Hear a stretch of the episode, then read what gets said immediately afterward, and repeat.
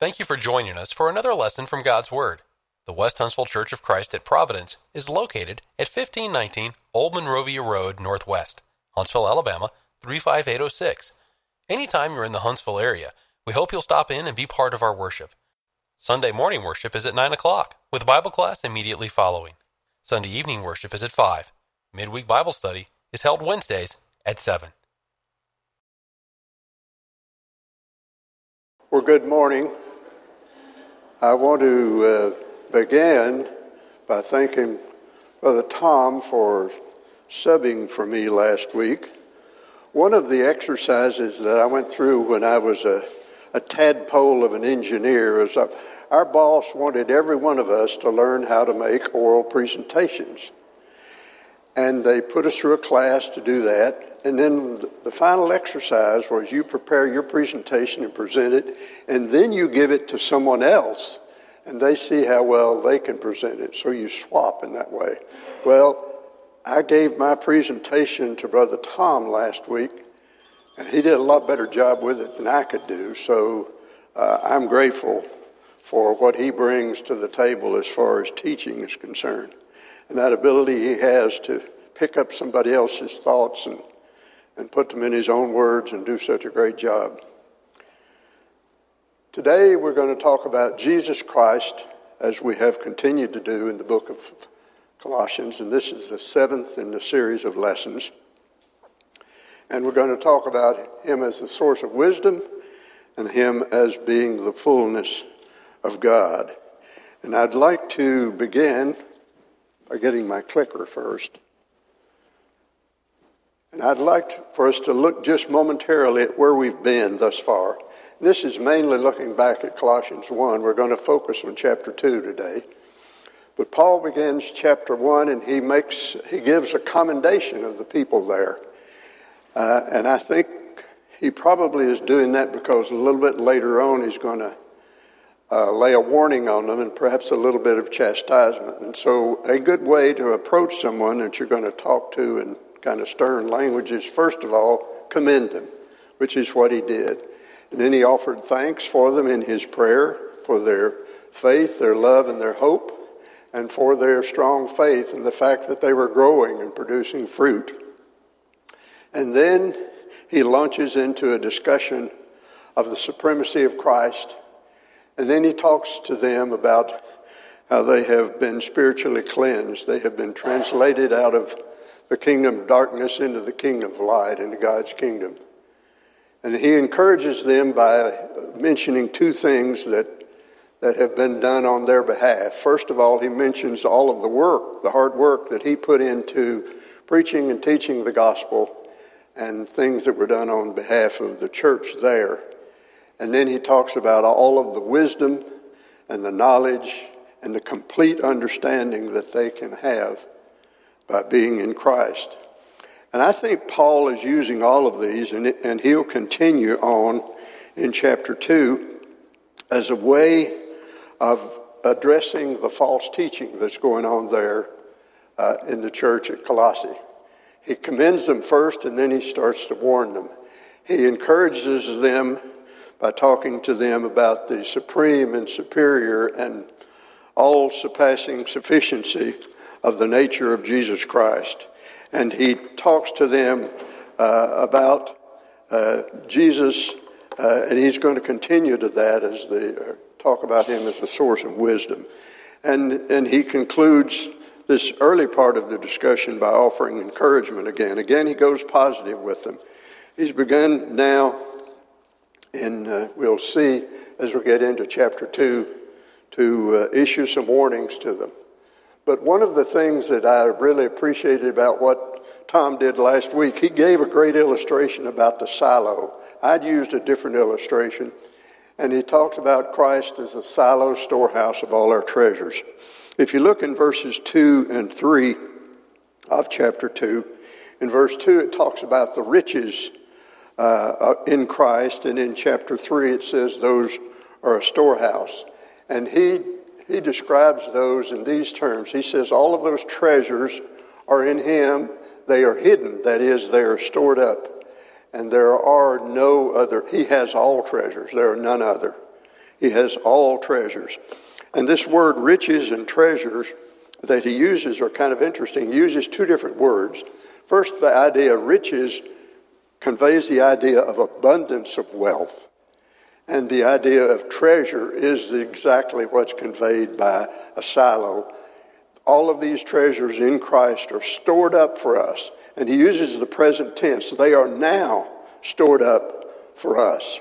Uh, so it is, I think, a really rich picture of how he describes Christ and all of the knowledge and the wisdom that we benefit from by the fact that he is who he is and he is has our treasures our spiritual treasures stored up by him for us. Then he starts in verse 4 and verse 5 to issue his first warning to them. And we'll see some more of these warnings just in a little bit down in, as we begin in verse 8 and he begins by saying in verse 4 now this i say and he's referring back to what he had just said, I think, in uh, verses 1 through 3 about Christ being the source of knowledge. So, Christ is the source of knowledge, but don't you be persuaded by phony knowledge. Phony knowledge made up of these persuasive words uh, that he talks about. These are words that were meant to deceive them, to trick them into thinking that the nature of Christ was something different. The knowledge that they had from Christ was something other than what they understood it to be. They persuaded it to be something special, something that only a few people could understand. But Paul makes the point that your knowledge that you have, he uses words that, that imply or suggest completeness. You have complete knowledge you have complete certainty and understanding about where you stand. Uh, you don't need to be deceived by these phony words, these phony teachers. He goes on to say, For though I'm absent in the flesh, yet I am with you in spirit. I think he's just wanting to assure, provide further assurance to them that he is indeed thinking about them and he's given a lot of thought to what he has to say and these warnings that he's giving to them.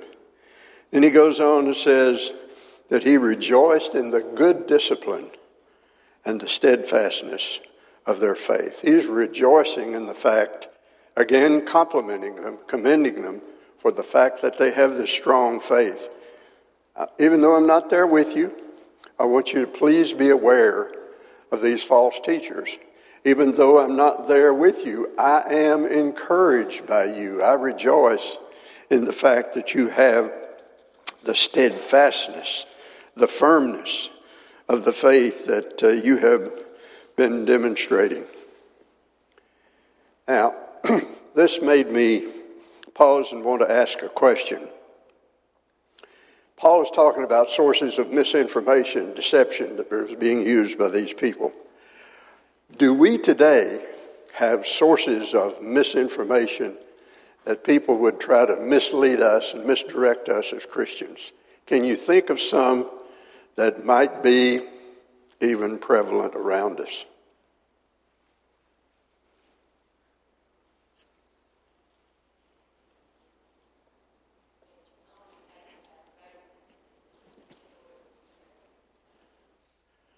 I'm sorry, I'm going to have to move closer.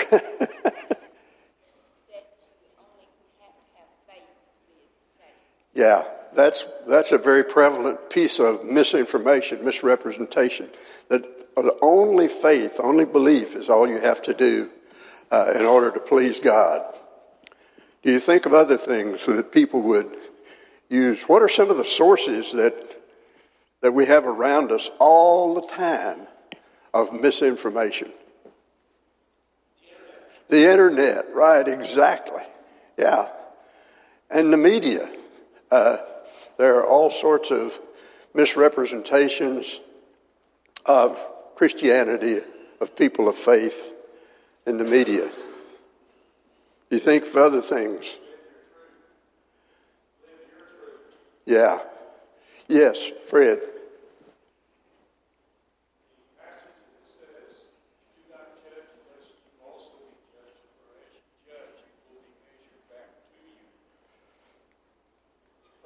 Message today is there's no such thing as absolute morals, no such thing as objective truth. And it sounds good on the surface because in following that ideology, people that want other people to follow it will wind up with a sense of they're not going to be on the short end of the stick for some reason. The thing is, how do you get from point A to point B without making moral judgments? And why would you make stay out of trouble, avoid sin, avoid harming other people? You have to make value judgments to avoid trouble, not only for others, but for yourself as well. So there is objective truth. There is absolute morality. And it's all from God. Point is made uh, with regard to relative truth. A lot of people advocate the fact that, you know, my truth is okay. I can do as I want. Your truth is okay. You do as you want. Uh, Fred makes the point that there is absolute truth. There is absolute. There are absolute moral standards. How in the world are you going to make sound judgments about truth, about your own moral conduct, if you don't have these standards uh, to go by? They're not relative. They are absolute because they're from God. After these warnings, he goes on and he gives in verses 6 and 7 some really useful metaphors for us to think about. Uh, there are five of them there. And he uses the first, the first metaphor that he uses is in the form of a command or something you must do. You must walk in him. And notice that each one of these ends, or at least the first three or th- four of the five, end in the words, in him. If you think about the many, many times that this expression is used in the book of Colossians, I think it is another way of saying, a shorthand way of saying that Jesus is all sufficient. In Him is everything, all the wisdom, all the treasures, all the moral teachings, all the truth, everything that we need. Since you have that, what kind of conduct, what kind of life should you live? Well, you should walk in Him, in the all sufficient uh, nature teaching of Jesus Christ. The next metaphor he uses uh, referring to a plant being rooted in Him like a, like a healthy plant. Then he talks about being built up in Him. Again, the idea of a well constructed building. And then he talks, he uses the word established in the faith. And that word includes the idea of proven beyond a doubt. You have wisdom, you have understanding, you have knowledge, so that you can be with confidence, beyond a doubt, in the faith. And then he mentions or uses the term uh, as you've been taught uh, in verse 7. And uh, instruction, teaching, uh, he's talking there and, and what has happened, what has benefited them in the past. But in the previous terms, rooted, built up, established in the faith, he's using the present tense. He's saying these are things that you not only should have been doing, these are things you need to do now and to keep doing. This is your new walk in life. Uh, he urges them to continue all of these four things walk in Him, be rooted in Him, be a sturdy building in Him, and be established, having no doubt as to where you stand before the Lord. And I think just like the Colossians, we need to keep in mind in our modern world, with all of this relativity around us, that uh, we don't really need new teaching. What we need is to continue to hold to the things that we have been taught and be rooted in those, be build on those, help the church to grow as a result. And then in verse 7, he ends up by saying, abounding in it, abounding in your walk, in these, in these uh, ways of Jesus Christ, abounding it with thanksgiving. Again, he's using that in the continuing sense. You need to continue to be thankful. You need to continue to be a person. Uh, I think the fruit that follows from that is contentment. A person who is thankful is going to be content with their life. Thanksgiving is a stabilizing influence in her life. And he goes on and he talks further and he expands some on this idea, or really, what I'm doing here is looking back a little bit.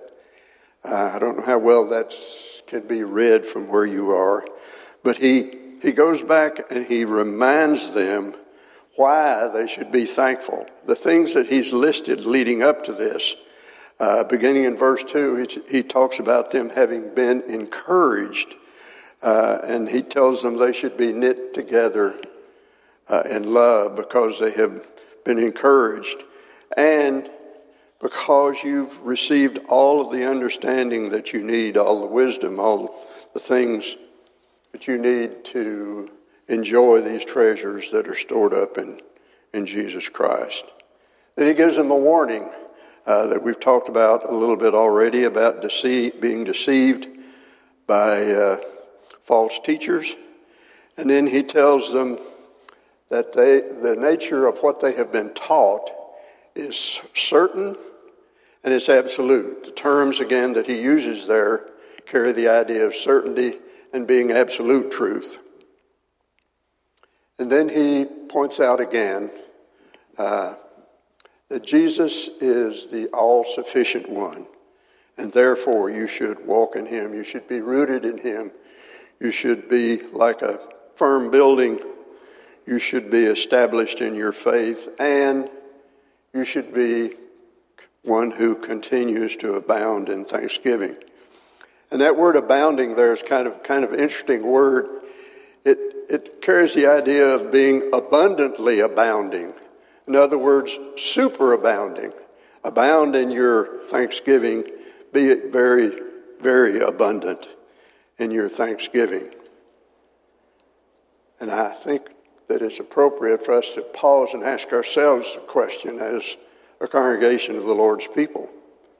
Do we, do I, superabound in thanksgiving because of all of these blessings that he's outlining, because of all of the teaching that we've been able to enjoy through the years that provides us a strong foundation for our faith.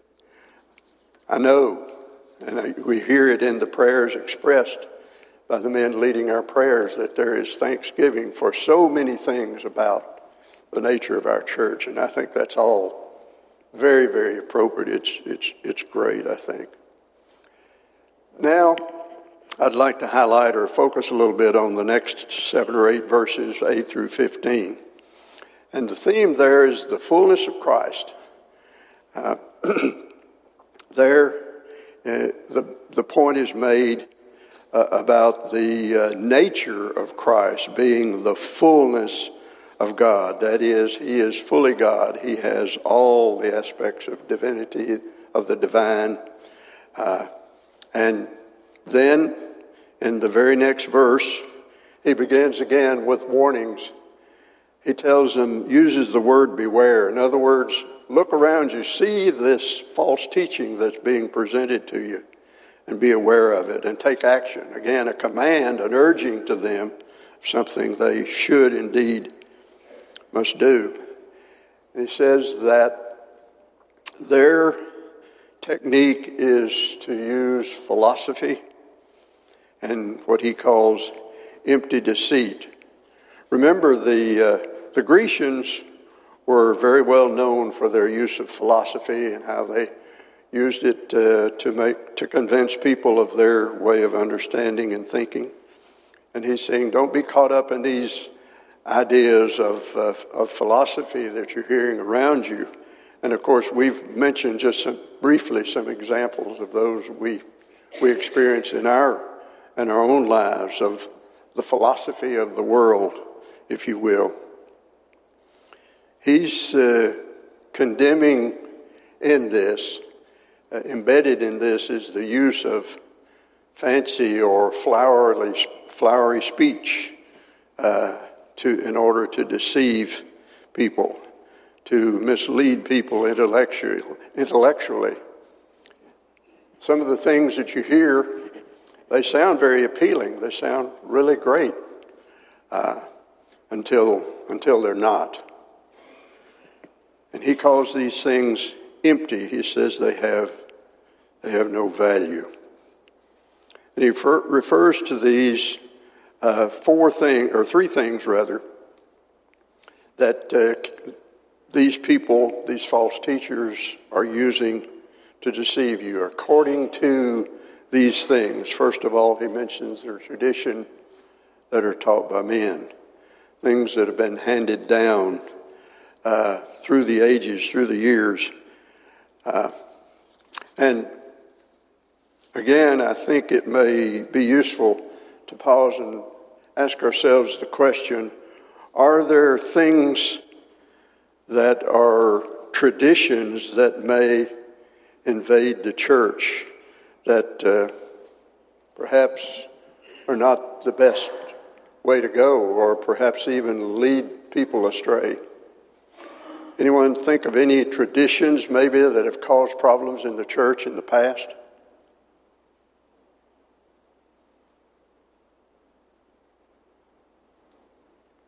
Well, those of us who are a little bit older can remember various controversies, if you will, that have uh, been down through the years, uh, things that were really based upon tradition, like started out with one cuppers and and uh, things of that sort. One of the things that uh, that I, came to my mind in thinking about this was, uh, and it falls more in the category of uh, of this philosophy. Uh, something that some of you will probably remember that happened several years ago. Something called the Boston movement or the discipling movement. Uh, it was something that really sounded good because it talked about, well, here are ways that the church can grow and reach out and uh, bring other people to Christ. But there were some flaws in that. Uh, and, and it led to entire congregations being led away from the truth. Uh, and, and there's still some vestiges of that uh, around even today. The basic principles of the world uh, not quite sure exactly what that means. Uh, it may mean things that are just uh, unlearned, simple minded, uh, misinformation, instead of, in contrast to what he's talked about, the riches, the treasures of wisdom that are in Christ.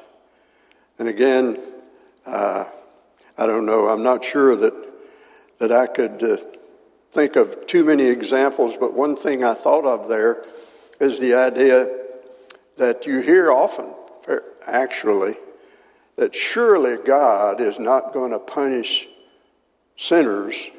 Surely He's not going to punish a person for just telling lies. I mean, we, in this country, we don't even put people to death unless there's just really severe circumstances. It's rare. Surely God, a righteous God, is not going to not going to behave in that way when it comes to the judgment. Then he concludes this description by saying that it's in yes, sir.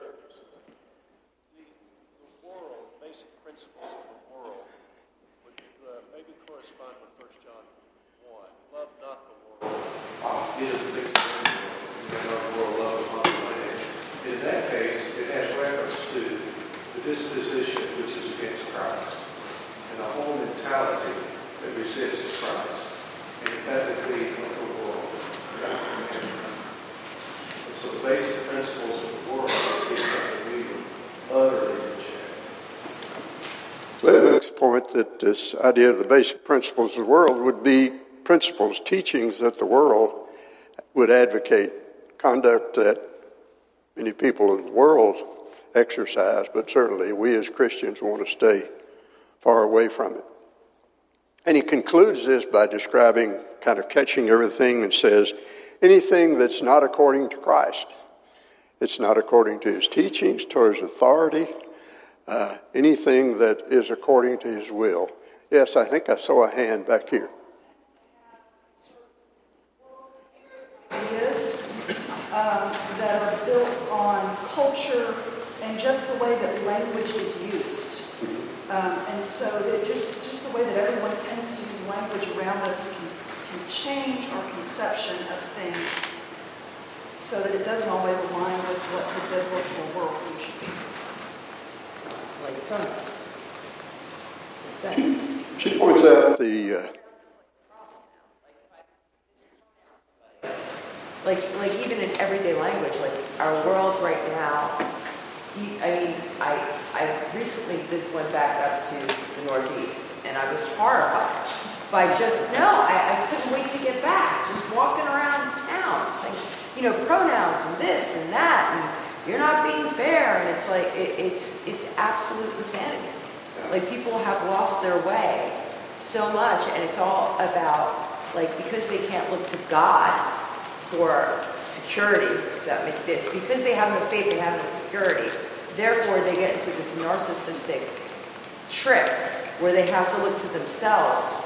It, it's just it's it's so even in the churches, like the Lutheran Church mm-hmm. has gone away. I was raised Catholic, so what you're saying for me, like when you say the problems for churches, I could probably spend the rest of the time going on and on about it. Um, it, it's just so tragic that even so many people now who claim to be Christians, they're so far off base as to what that means. And, and just, sorry, she triggered me with, with words. But, but even in our language, like in the news, like there's literally so much. Eh, how many times, how many times a day do we turn on the news and we hear that Christians are the problem?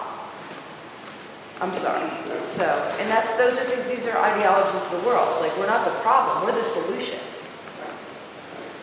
Some great points there made about the uh, the effects of our culture around us, uh, and and a term I suspect all of us we've heard have heard is the so-called woke agenda. This idea of you've got to use certain pronouns to describe people. Uh, you can only use certain language to refer to categories of people.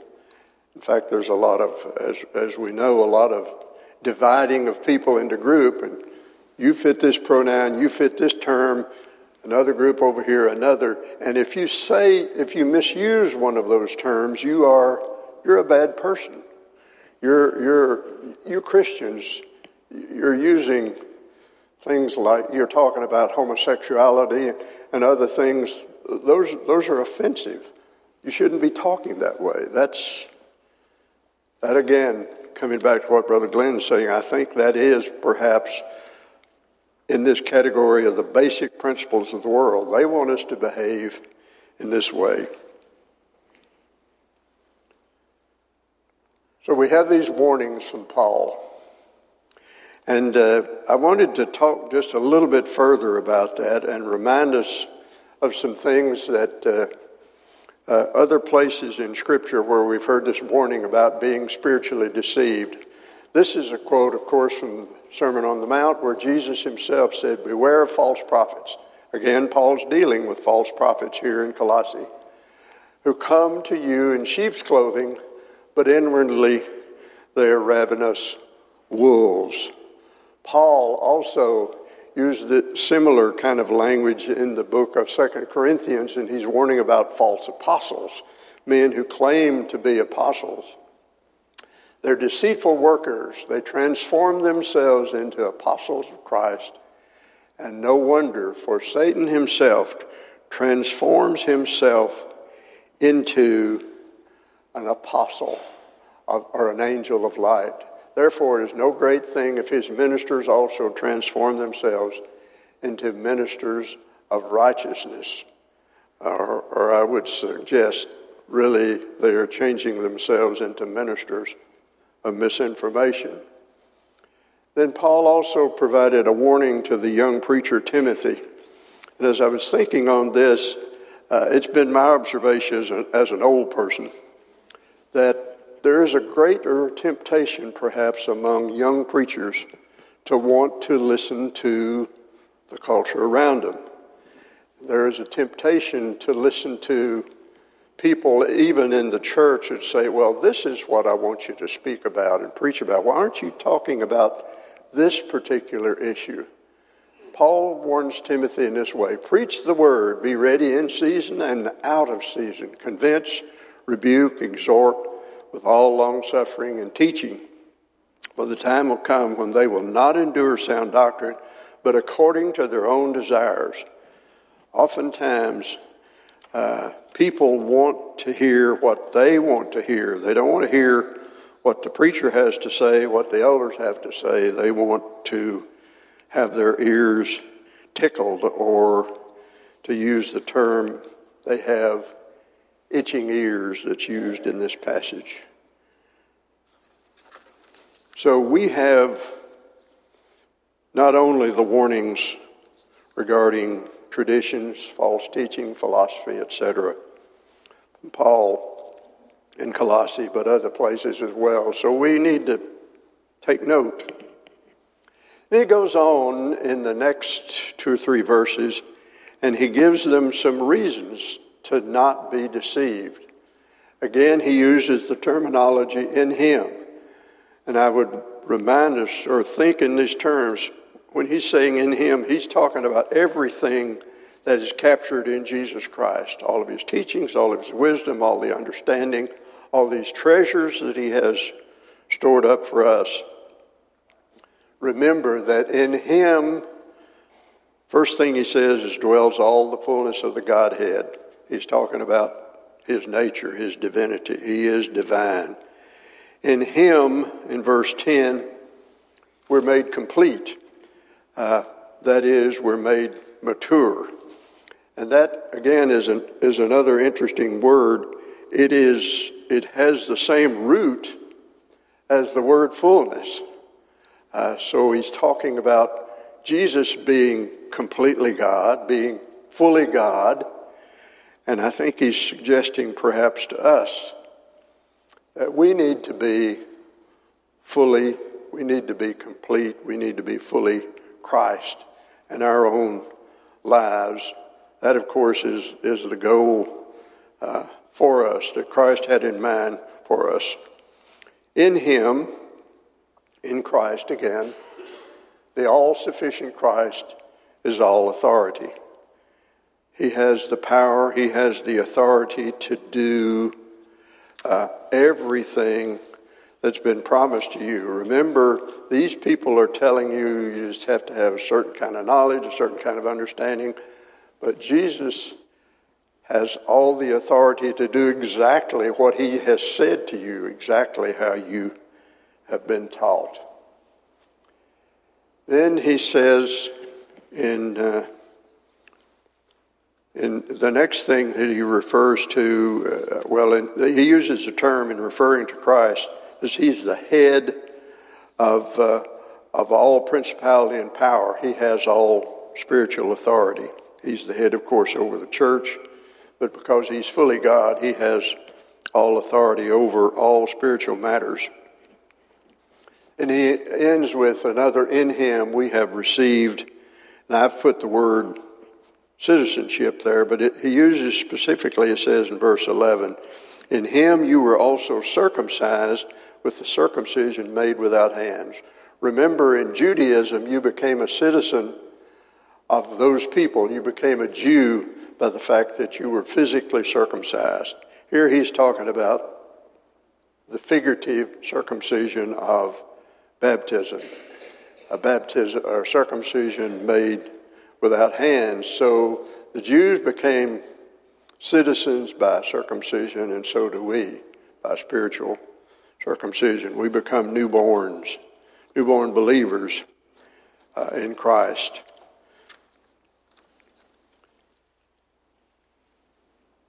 Speaking a little bit further about this fullness of Christ and the authority, these are some things that he suggests in verse 11 through 13 that Christ in all of his authority can do. He can change you. He has the authority, the power, the ability. You were in the uncircumcision of your flesh in verse 13, but now you are circumcised with the circumcision made without hands. You were, in verse 13, dead in your trespasses, but now you've been forgiven of all those trespasses. You were dead spiritually, but now, in verse 13, you're made alive together with Him.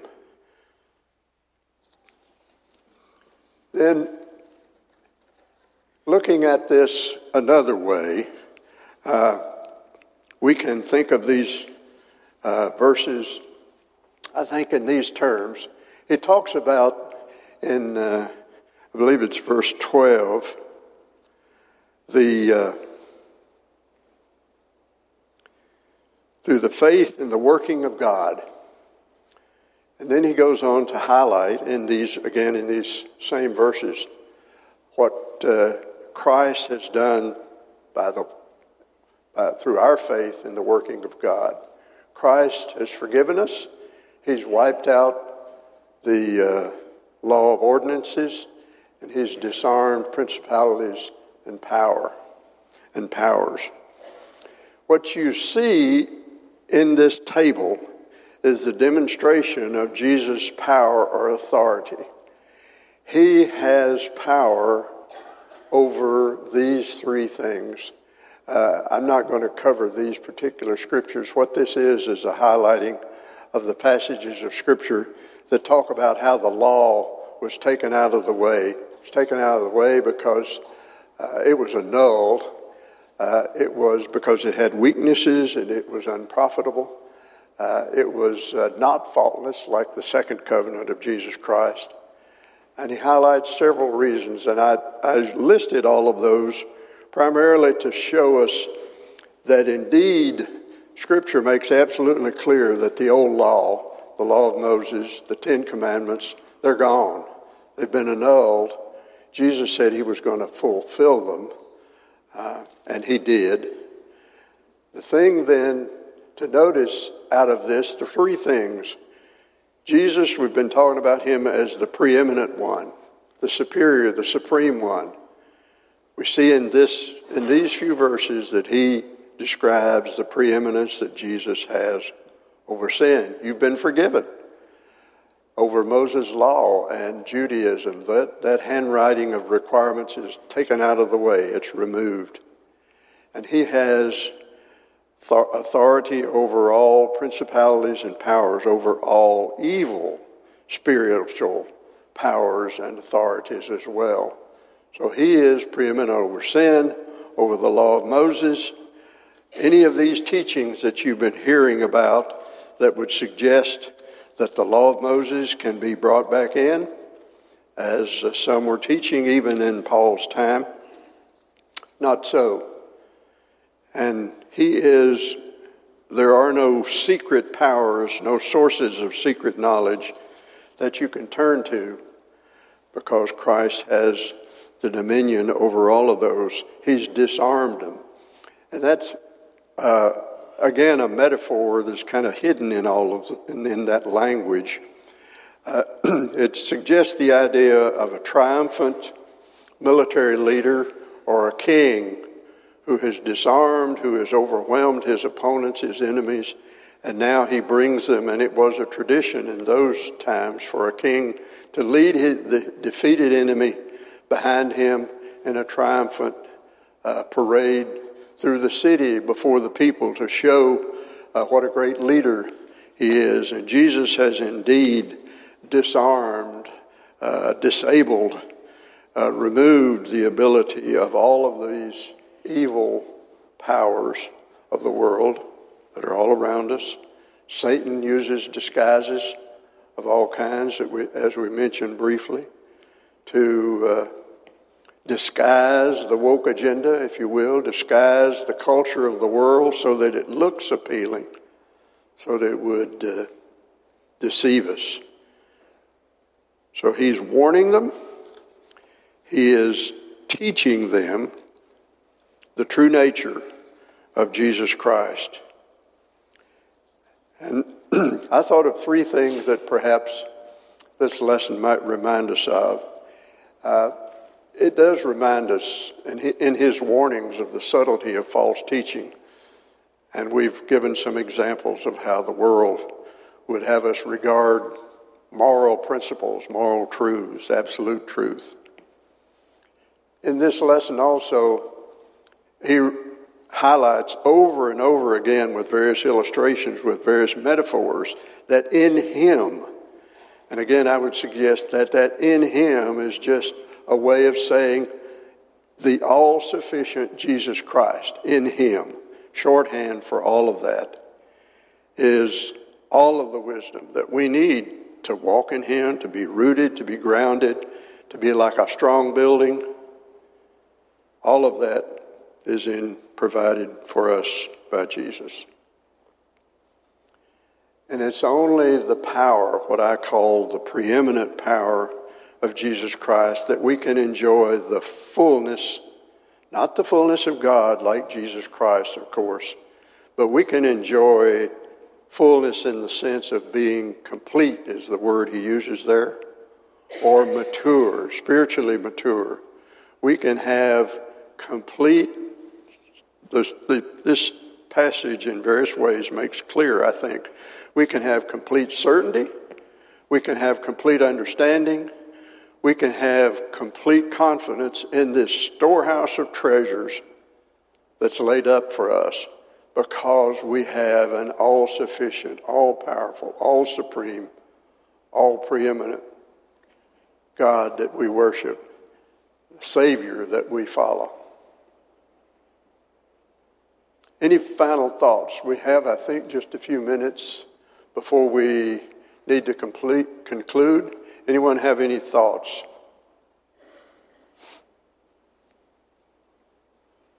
Well, perhaps I've put you all to sleep. I want to thank you for being here of, and for being a part of this class and for participation. And uh, I welcome your comments. Uh, not that I'm looking for compliments. Uh, I would welcome any criticism or a better understanding of things uh, that I've tried to share with you. Let's, uh, let's bow together in prayer. Father, we're thankful that you, that you teach us and that you remind us of everything that we have in Christ. We have a a wisdom and understanding that is unsurpassed. We can have a confidence, a certainty in knowing and understanding and studying and being taught these truths. We're thankful for that confidence which you give us.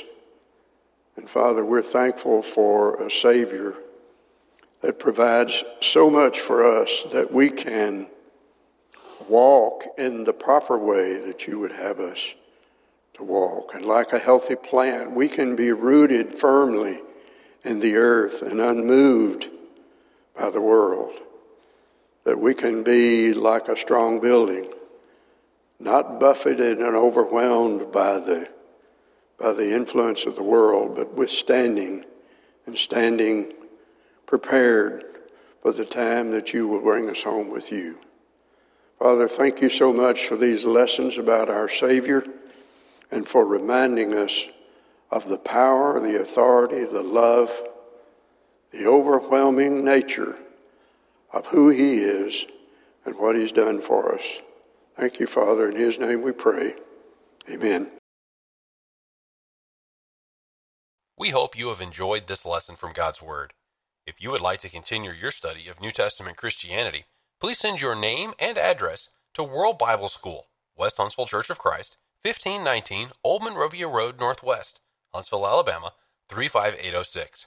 Or if you prefer, send your name and address by email to wbs at westhuntsville.org.